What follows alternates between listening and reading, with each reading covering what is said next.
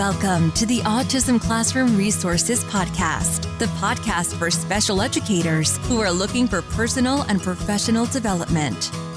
I'm your host, Dr. Christine Reeve. For more than 20 years, I've worn lots of hats in special education, but my real love is helping special educators like you.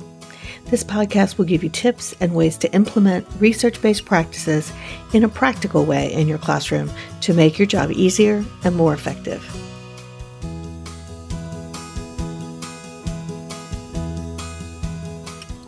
Welcome back to the Autism Classroom Resources Podcast. I'm Chris Reeve and I'm your host. Thanks for joining us. We are talking about troubleshooting behavior in your classroom setup. And right now, we are talking about behaviors that we can address by tweaking visual supports. I'm giving you a series of little snack sized episodes because I know there is just no time at this time of year, or really any time of year. And I've got a free download for you this week to implement some of the solutions. So let's get started.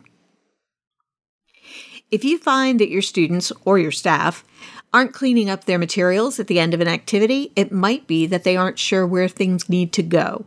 To help get them into the routine of cleaning up, use visual cues that they will understand, so pictures if they aren't readers, and sometimes even if they are, on cabinets and shelves to show where things go.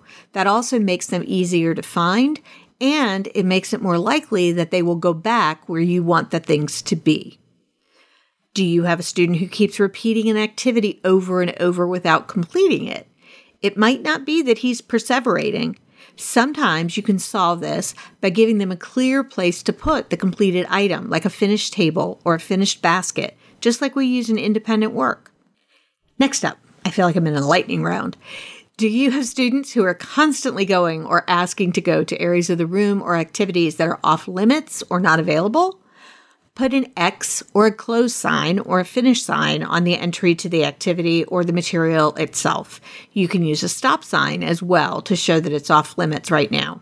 Sure, there may be a student who comes over to the computer, takes the finish sign off, and tries to use it, but many or most will actually follow the sign. You could also use a clock with a time on it of when that area will be open. And I've got a free finish sign and stop sign for you in the free resource library at the blog post. So go to autismclassroomresources.com slash episode 93 and grab it. Next up, do you have students who are constantly distracted by other things in the room rather than the work that they're supposed to do or focusing on the teacher?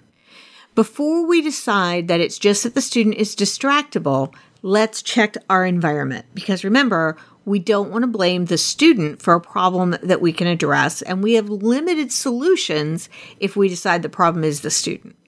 So, review the visual materials in the room and make sure that they are functionally related to your instruction. If you have extra visual stuff that doesn't have a purpose, consider whether or not it could be distracting. Not every student is going to be distracted by materials hanging from the ceiling. So don't get caught up in the no hanging from the ceiling can ever happen in a classroom for students with disabilities or lots of material on the walls. But even students without attention deficit disorder might be distracted by too much stuff on the walls or some things blowing in the fan of the air conditioner. So consider having another person from outside your class come in and maybe give you some feedback about your room and see what they think. Because it's really hard to see all the stuff in your room when you spend all day in it. So it's good to get a different perspective. That can be really, really helpful. Now, make sure that you hop over to autismclassroomresources.com slash episode 93 and grab your free stop and finish sign and a transcript of this episode and other links.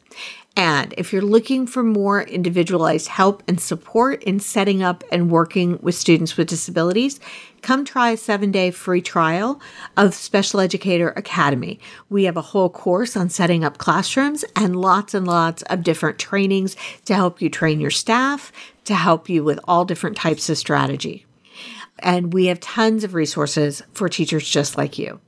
As always, Thank you so much for listening. I hope you'll come back next week when I'll be addressing things that you can fix by adjusting your schedule. Until then, I'll just be sitting here wondering what visuals in my office might be distracting me.